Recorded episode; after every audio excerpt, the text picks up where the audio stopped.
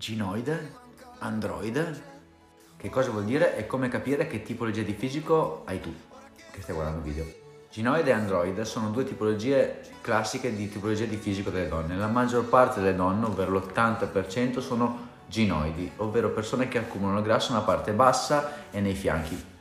È la classica tipologia di fisico detta a pera, appunto per la sua forma a forma di pera in cui si accumula il grasso nella parte bassa su gambe e glutei. Quando si parla di androidi invece si parla dell'altra tipologia, ovvero fis- il fisico a mela, ovvero una tipologia di corpo in cui tende ad accumulare grasso nella parte addominale, avere gambe e braccia snelle. Ma la domanda è, devono allenarsi in modo diverso queste due tipologie di persone? La risposta è sì.